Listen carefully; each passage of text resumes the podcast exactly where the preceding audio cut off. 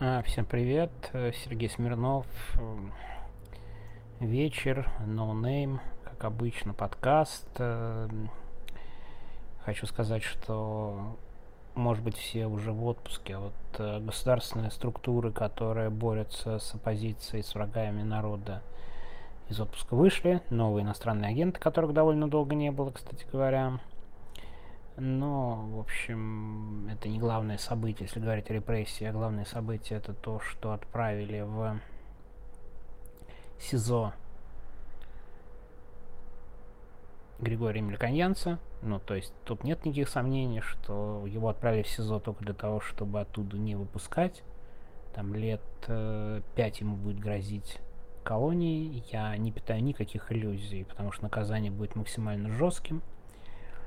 То есть, ну вот уже сейчас примерно понятно, если не будет никаких серьезных изменений в стране, это, конечно, показатель и уровня рисков, при том, что Григорий Мельканьянс, да и голос были не очень заметны в последнее время, но вот выборы, старые какие-то страхи власти и так далее, и вот такой итог. Я подумал, что это очень хороший повод э, вот о какой теме поговорить. А, вообще историю можно рассматривать в самых разных аспектах, нюансах и так далее. Есть разный тип истории. И знаете, давайте мы быстренький, очень такой экскурс в историю выборов в России проведем. Э, Я честно скажу, я даже ничего не гуглил и не открывал, потому что, ну, сейчас я закопаюсь. Э, Вкратце нам обычно Дим, Дима Трещанин рассказывает, коротенько, минут на 40, так что это к нему. А у меня действительно будет максимально беглый такой очерк, но это просто какая у нас картина, да, вот, то есть это картина э, о том, что у нас происходит с выборами вообще в нашей стране. Когда у нас вообще были нормальные выборы, ну давайте возьмем. Ну, глобально, да, вот я назвал, ничего не назвал, но вы сейчас увидите э, название, что 150 лет, и, конечно, все-таки плюс-минус о систематических выборах можно говорить с выборах на максимально низовом уровне в земство, там городская реформа была и земская реформа, но тем не менее это были первые э, выборы, там был имущественный ценз э, и реформа Александра II. Они, они, кстати, как-нибудь тоже надо поговорить, потому что, мне кажется, вокруг этих э, реформ у нас тоже довольно много мифов. Еще обязательно об этом с вами тоже поговорим. Так вот, но недолго продолжался такой рассвет относительно земства, да, и городского самоуправления. Очень быстренько случились то, что большевики называли контрреформами, такой на самом, самый настоящий откат при Александре Третьем, и они там сделали классическую любимую схему. Отняли голоса у условного, да, городского населения и интеллигенции в угоду помещикам. Классика. И это мы будем наблюдать впоследствии не раз. Никаких особых выборов, а потом, ну, революция 1905 года вообще одна из моих любимых тем. Это очень важная тема в истории России. Я считаю, что революция 1905 года, и о ней сказано, как мне представляется, недостаточно. Но я пока опять оставлю эту тему, может быть, для больших исторических роликов, но какие-то ролики об этом есть и будут ну, есть на YouTube, и хочется мне самому сделать, потому что, мне кажется, это очень важное событие. И в итоге манифест 17 октября и свободные выборы в Государственную Думу. При этом Госдума оказалась в таком очень промежуточном состоянии, то ли она имеет какие-то права, то ли не имеет каких-то максимальных прав. И вы знаете, что случилось? Выборы в первую и вторую думу были довольно свободны, несмотря на весь имущественный ценз. И что случилось? Очень неприятная вещь для власти. В стране, где все обожают царя, очень его любят, вдруг голосуют за оппозицию, которые говорят как минимум, что власть царя надо ограничить. И классическая реакция властей какая? Мы подождем, пока схлынут протесты, и всех передушим. Это отдельная интересная тема, каким образом разогнали вторую Государственную Думу. Там был самый настоящий э, государственный переворот совершен властями. Ну, формально нет, но это как и Путин, знаете, со сроком вот сейчас на 6 лет или с переписыванием Конституции. Ты как бы, а что такого? Народное голосование на пеньках. Так, кстати, не забыли, что голосование было на пеньках. Так вот, э, в итоге Третья Государственная Дума выбирается по очень похожему принципу на контрреформу Александра Третьего. Знаете по какому? Отняли голоса рабочих и крестьян в угоду дворянам, да, и вот э, э, богатым людям, прежде всего дворянам, да, об, об основе, опоре царского режима. Там, я не помню, да, может, не хочу гуглить, но пропорция была такая, что на один голос дворянина приходилось что-то типа 500 голосов рабочих. Честные выборы? Нормальный царь? Нормальный режим? Потому что в прошлые, в прошлые Госдуму выбирали оппозицию. Да, другой вопрос, какой состав их был, там культурный уровень, многие из были из народа действительно очень образованные, ходили по, по Санкт-Петербургу бухие, простите, отдельная интересная тема, но тем не менее. И это единственная дума, доработавшая до конца. Почему? Потому что она была буквально как... Знаете, как сейчас администрация президента формирует Госдуму, ну, тогда до такого не додумались, вот прям вот, вот настолько там и оппозиционные депутаты все-таки попали. Но в целом Госдума была полностью управляемой, наиболее близкая на управляемую администрацией президента, го, администрацией президента Госдумы, конечно, не Госдума, а Госдумы. Сейчас-то это вообще какие-то марионетки абсолютные.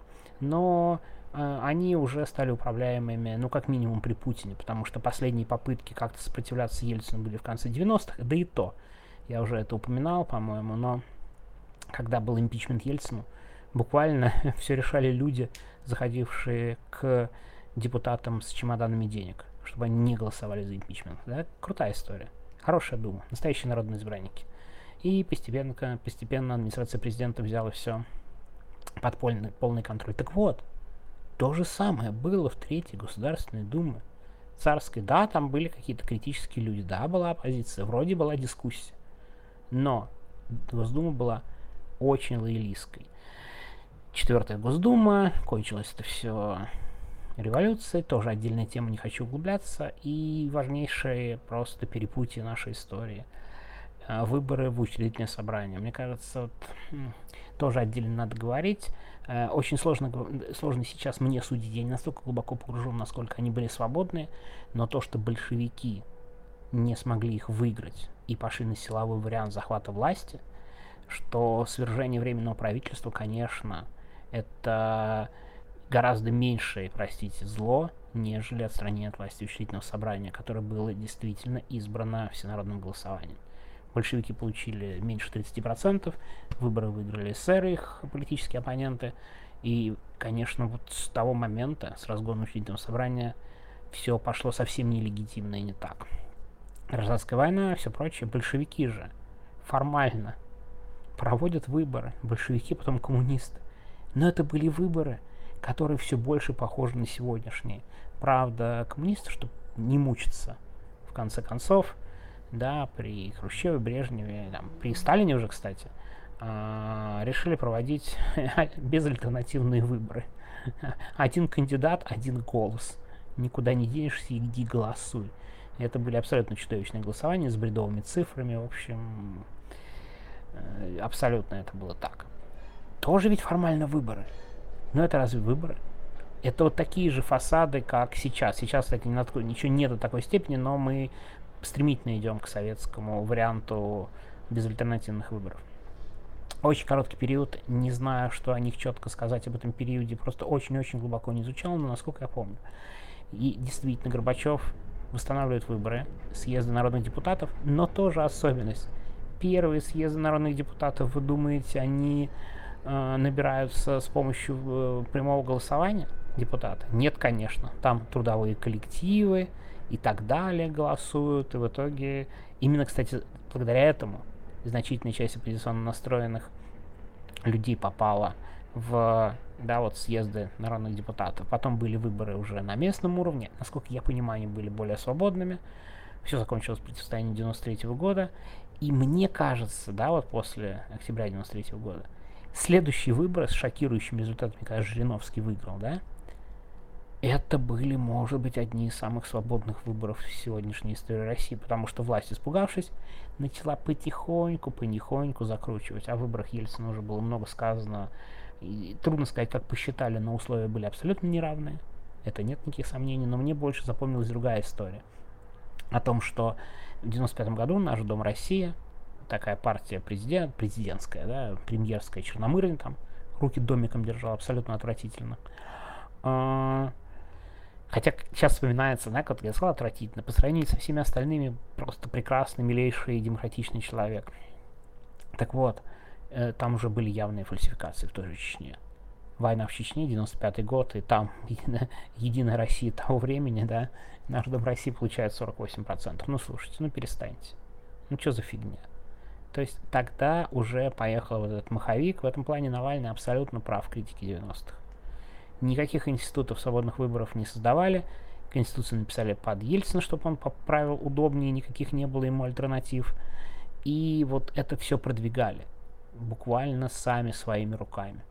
Да, ну а выборы во что превратились в последнее время стало совершенно понятно, не мне вам рассказывать, да, с каждым разом все меньше и меньше и меньше альтернатив. Кстати, очень важно, что после Беслана Путин отменил губернаторские выборы.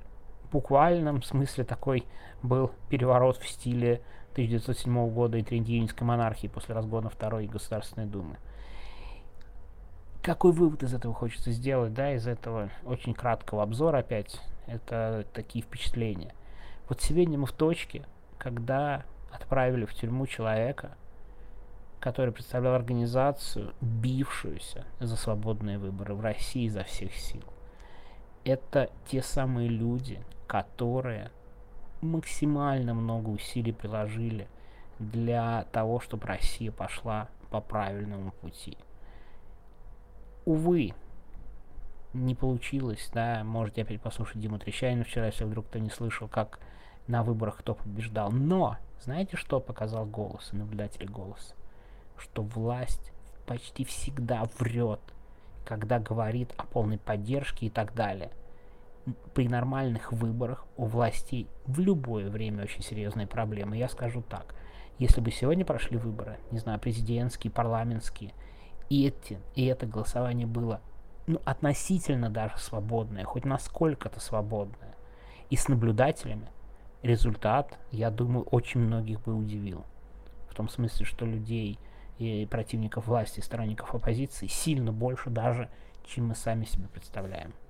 Это, кстати, показали выборы, если вспомните, да, Хабаровск, Фургал, что там случилось с кандидатом от Единой России, как его снесли.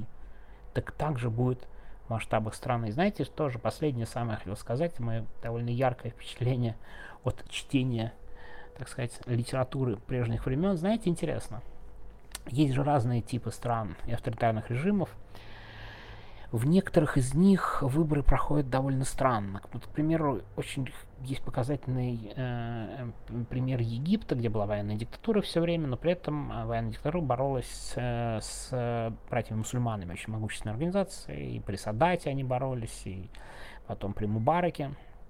Я очень, почему-то вот это очень мне порезалось в память статья Михаила Зыгоря, в «Коммерсанте». Он, кстати, арабист изначально и писал про Ближний Восток. О том, что партию братьев-мусульмане не регистрируют.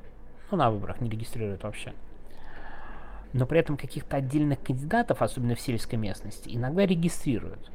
Тоже удивительно. Вот нет, вот идиоты, да, нет, чтобы всех снять, как в России, чтобы ничего не было. А вот там регистрируют. Но при этом на сами участки голосующих не очень активно пускали, чтобы все проголосовали за кандидата от партии власти. И Игорь, помню, пишет о том, что сторонники братьев-мусульман для того, чтобы проголосовать на участке, которые отцеплены полицией или какими-то местными, да, активистами, дружинниками, буквально собирались группами, закидывали эти избирательные участки камнями, чтобы туда ворваться, добраться до бюллетеней, проголосовать с боем и убежать.